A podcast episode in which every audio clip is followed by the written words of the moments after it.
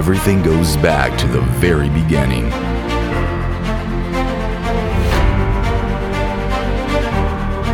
When the first legends built a united republic to enable supreme power to the people, join Fiat Republic on a thrilling adventure.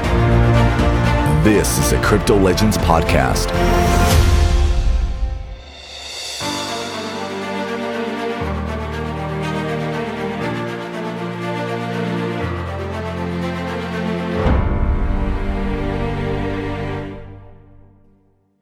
Everybody, this is Martina Lewinska from Fiat Republic, and you're listening to the Crypto Legends, the show where we meet the legends and creators of Web3.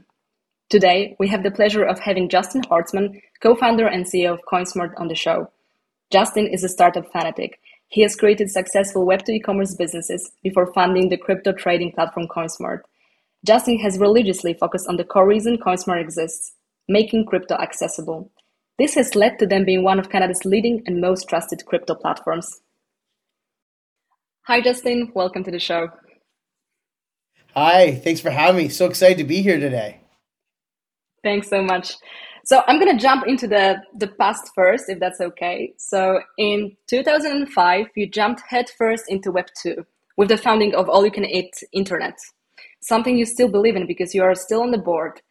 Tell us how it shaped your perspective of e-economies the precursor of Web3? Yeah, well, I actually go back further than that uh, before 2015 to Web 1. I was an early, early adopter, and it was just so incredible that you had this screen that connected before the internet, then to the internet. You had access to things that were out there to communicate with other people.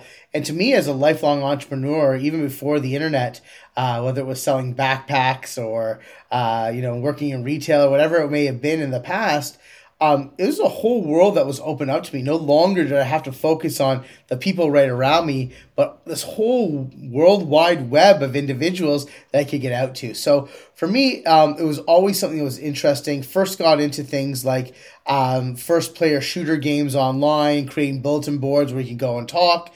And then we went to university or college um, and kind of forgot about the internet for a little bit because I was busy focusing and studying, uh, you know, business and economics um, and really had no time. When I came out of university in 2005, like you mentioned, um, I needed to do something. And for me, it was always an entrepreneurial something that I was looking for to do. Um, I didn't want to go into management consulting or into, you know, iBanking, which a lot of my friends and colleagues wanted to do. Um, so I went to real estate and real estate development because I thought it was a good forte into many things. I could build my network. It was something that it gave me the flexibility to work uh, as much or as little as I wanted. But moving to a much larger city from the small city that I, I was born in, Kingston, Ontario, I was now living in Toronto. That was a very difficult thing to do to break into a market that was quite established. People already had the people they were working with or developers that they, that they had trust in before. So while I was trying to build up that business, I reached out to a couple of, you know, good friends that I made online earlier, and I reached out to one of those people, and that person happened to be uh, one of the founders of MySpace. Um, and MySpace, if you went and looked it up at the time, you know, he said to me, actually, I'll tell the story here for a second. Uh, Justin, I never really liked you before, but I know you want to do something here. And uh, I'm creating a social network, but I don't create all the content. You do the content, you'll make a ton of money. And I'm like, wow, that sounds interesting. Tell me more about what's going on there. Uh, he deleted me off ICQ at the time, if people know. That was before MSN Messenger, before Slack, before all that sort of stuff. Um, and I still remember my number, 725 208. Um, I, I, was like, holy, what, what does he mean? And you type social network online. Yahoo at the time, Google wasn't even that big then. Um, it meant nothing. So I actually tracked him down. I emailed him and he said, uh, okay, it's called myspace.com. I went to the site and it just, you know, the, the lights went on. It was so real to me that he was building a network. People wanted to customize their space like you customized your dorm room, like you customized your house. Um, and if they're not doing that, why don't we do that? So we were one of the first to provide all the background images, the kitty cats that fall from the sky, the visitor maps, uh, a music player before they had one, and we put that up. Um, first day, the site went live, and we had nobody. Day two, we had a thousand people. by the end of the week, we had a million people a day and growing. So it was absolutely uh, incredible growth. I did this with my current co founder right now, uh, Jeremy Koven. And since then, it's just been a concession of building businesses for people with needs, uh, servicing those needs, making it as easy as possible, um, and being hopefully at the right place at the right time. Uh, so we went from that. We sold that business three months after uh, eh, we started it. We took that money. We bought all of our competitors because we had an advantage in that space at that time. We had better advertising rates than anybody else. We packaged that up. We ran it for nine months, and then we sold that as our second exit, all within one year of being within business. And that's when we created All You Can Eat Internet, um, a web brokerage firm, as well as WeSellYourSite.com. Because no one was there to sell those businesses for us, um, we knew there was a gap in the market. That's kind of how we always find something to do next. And uh, so we became website brokers. We sold over 170 businesses for other people, Web 2 businesses that all have a online presence, you know, e-commerce or a content-based business or um, anything you can under the side, you know, adult businesses, you name it. We sold it to fortune companies, private equity firms, uh, portfolio holders, you name it. But it was a great, great introduction to the market. Um, and that led us into a series of going, oh, you know, we've we've we've created all these businesses for people through our web brokerages, all you can eat internet. We sold these businesses and understood them. We did all the due diligence on them, knew everything under the hood. Well, maybe it's, maybe it's time that we started our own startup. And in 2015, that's what we did. I think that's the progression of how we got from starting up together to our first official startup in 2015. It's a great beginning of the journey. So you mentioned one thing here. Uh, it's about the growth. So Tech companies carry heavy pressures, especially growth. Frequently, these pressures or spectacular failures arising from them were are most informative, right? So, can you speak a little bit more about your experience with it? Absolutely. Listen, we have had some successes. I, I, I, won't deny that. We've had four exits in total so far uh, in our career since 2005, but we've also had some incredible failures. And this comes from um, many, many different things. One is being too early, not having the technology, the resources, the ability to build what we think that we can or want to and bring to market. So we've seen that on a few times. Uh, I remember one was um, this grocery product that we wanted to make, which allowed you to create a list of uh, your shopping items that you want at the grocery store and then it would look at all the grocery stores in your area to find the best place to get them for the cheapest for that basket of goods. But the data just wasn't rich enough at that time. The geo targeting wasn't rich enough, and it was really hard to accomplish. Now that might be a fun side project to work on. Um, so that was a failure. Um, and then unfortunately, I just mentioned in 2015, we started our entrepreneurial journey in the way of a true tech startup. Um, and that unfortunately was a, a, big failure for us. It was a company um, in the social media space.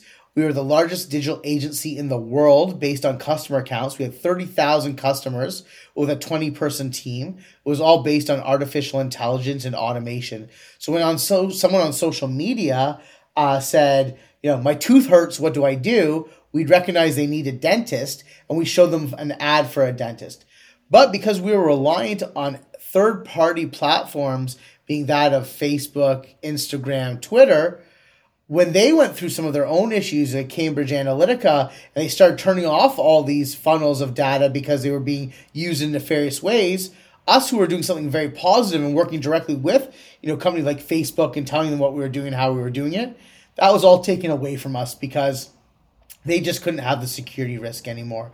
So unfortunately, that company did fail. Uh, we never recovered from the Cambridge Analytica situation where we no longer could service customers. We could no longer bring on new customers for about a three to six month period.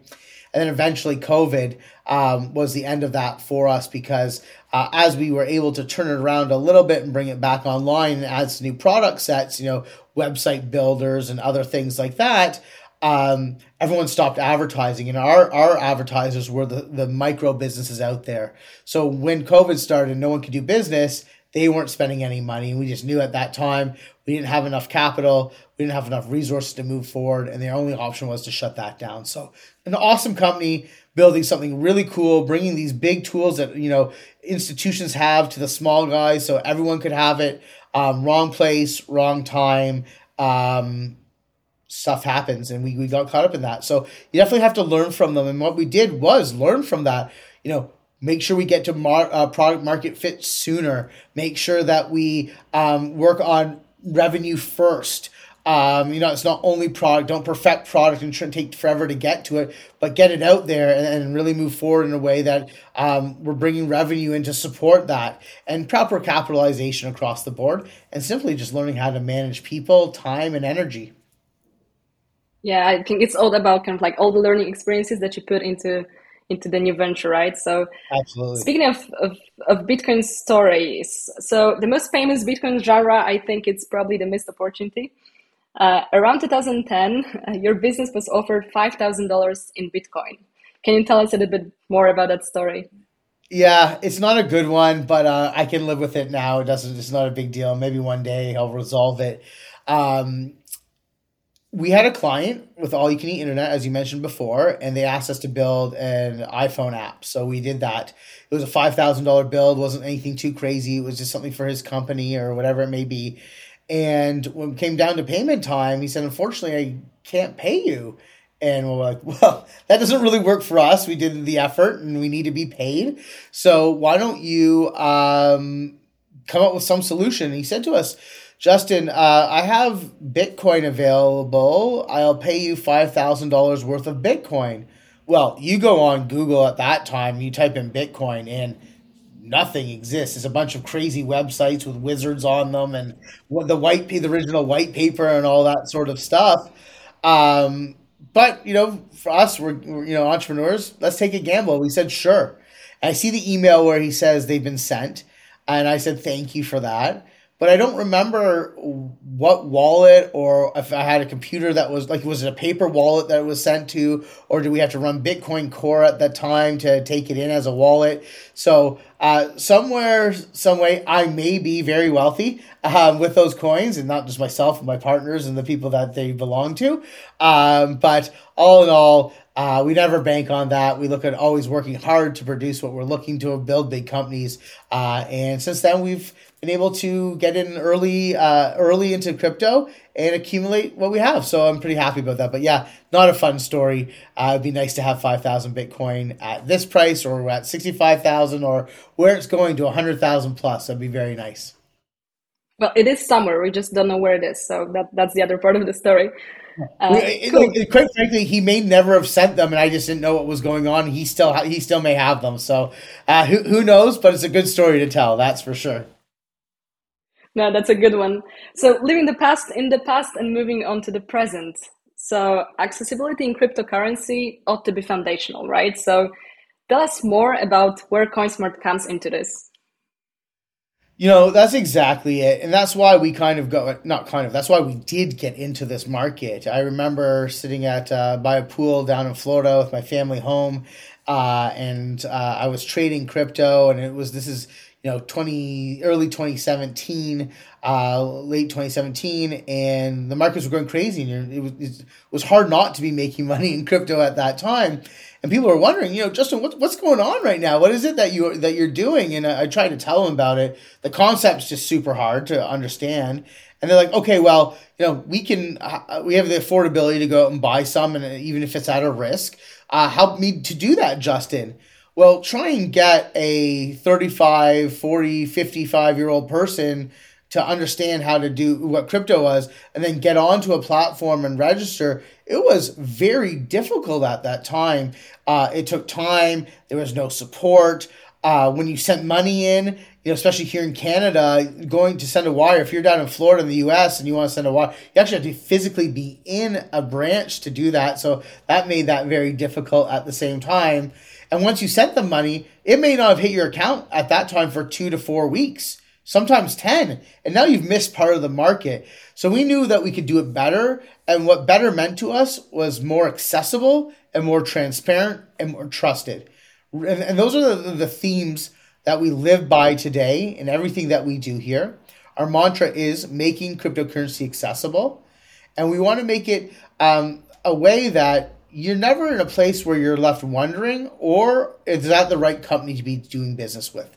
So regulatory first was always our approach, and I think that's key to talk about as one of the first FINTRAC regulated companies here in Canada for cryptocurrency. And then we've been playing the role always of looking after going after regulatory as it's become available for us so that people can understand that we're taking the right approach all the way along. Excuse me.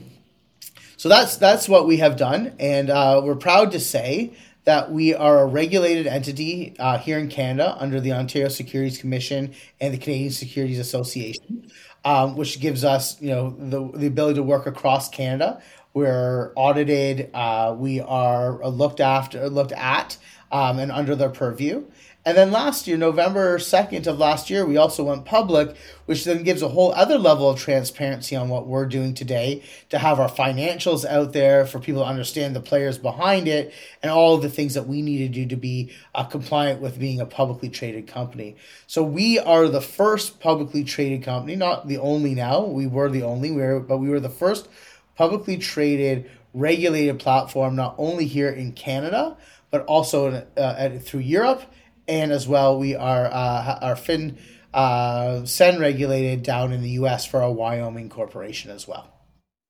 And that is very impressive, honestly, because most regulatory stories in cryptocurrency are pretty negative. But I mean, you've mentioned this. CoinSmart is different because you've been one of the first Canadian exchanges to be compliant with FINTRAC.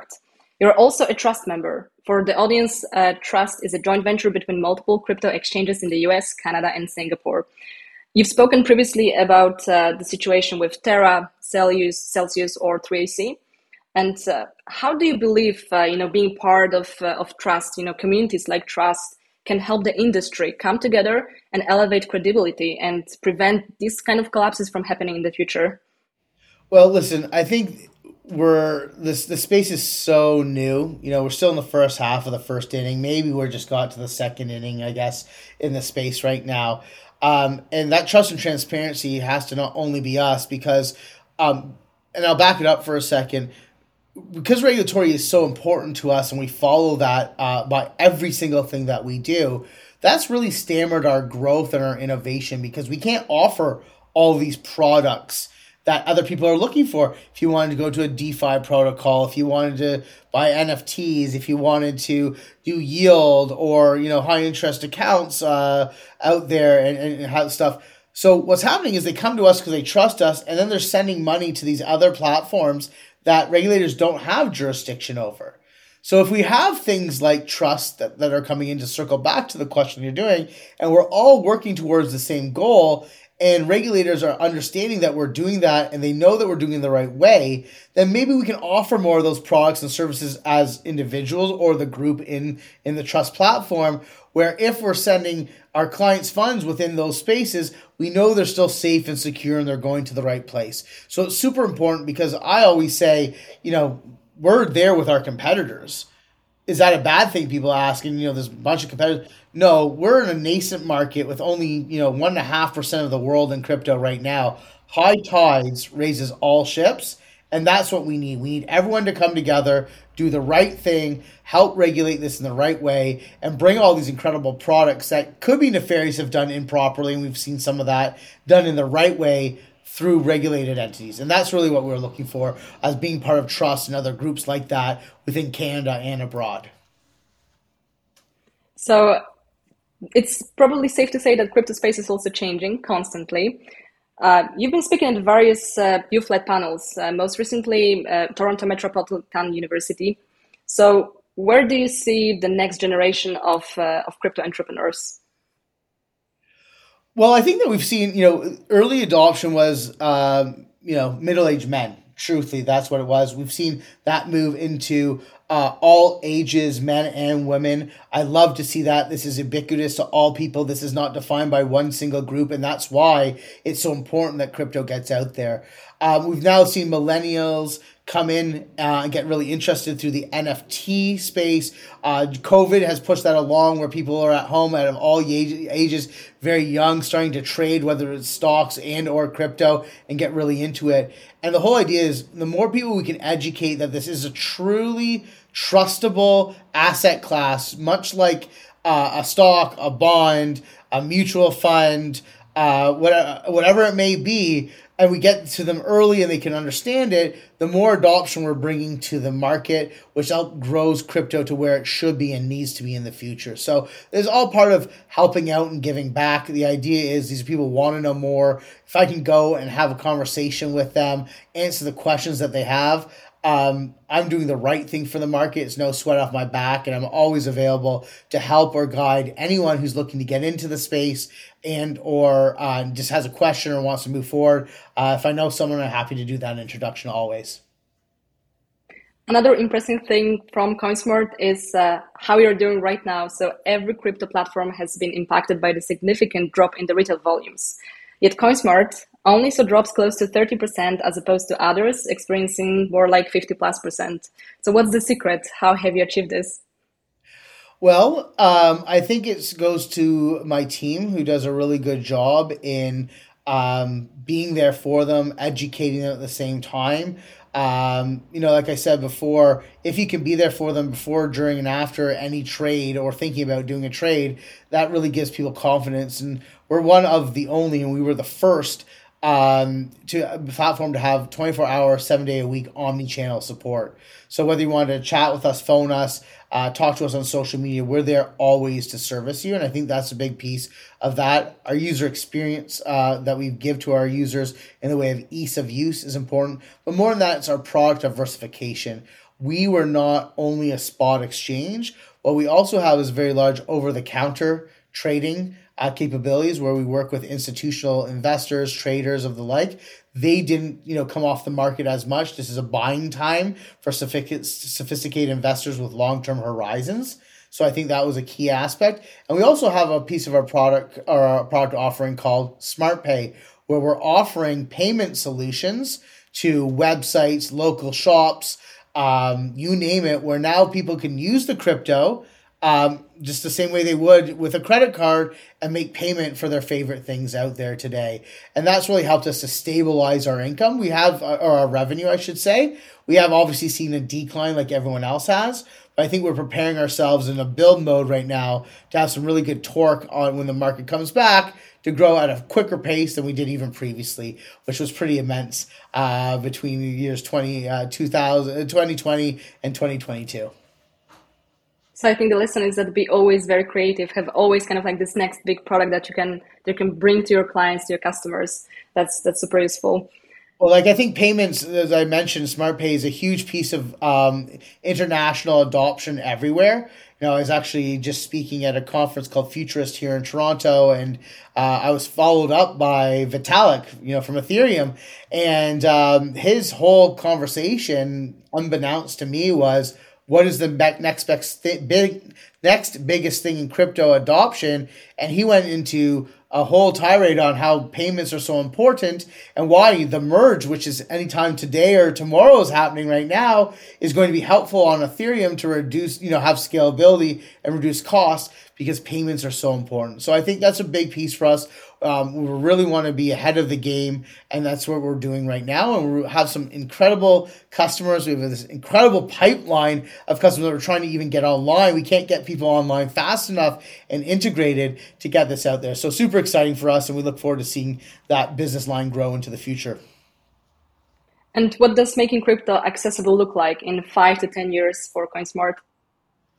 For CoinSmart, uh, is very simple is a, a, a holistic environment a one-stop shop where you can under regulatory regime so very regulated you can have all the products and services in crypto that you want to have access in a single place we don't want you to have to come to us send us your money put into bitcoin ethereum whatever you want and then send it to another venue we want to be able to do it all here. I think that's very important. A place, if you trust a place to send you their money, you tr- you'll trust them to invest your money with it. Um, banking services, payment services, you name it, all in one house, and that's what we're working towards. That's great. And what's the next thing? So you're currently focused mainly on the Canadian market. Where do you see your international expansion? we're also uh, in Europe right now, and we're seeing a, a, slower expansion there during this time, and really understanding our customer set. What we have noticed is they're looking for, like I mentioned, a little more product than what we have to offer under regulatory regime right now. So we'll see how that expands. Um, but I think you have to wait and see for some announcements. I can't really get out there as a public company to announce them before they happen. So stay tuned, follow us at what we're doing, and I think uh, people will be impressed. That's great. We'll definitely will be watching. So Thank you, Justin. Uh, you're genuinely a crypto legend, honestly, and it was a pleasure to have you on the show. Well, thank you very much. This is awesome. I look forward to come back and talking about next steps later on. I appreciate it very much. Thanks. Stay tuned for more legendary tales as we bring those most inspiring stories from the crypto legends of Web3. Crypto Legends is to be continued.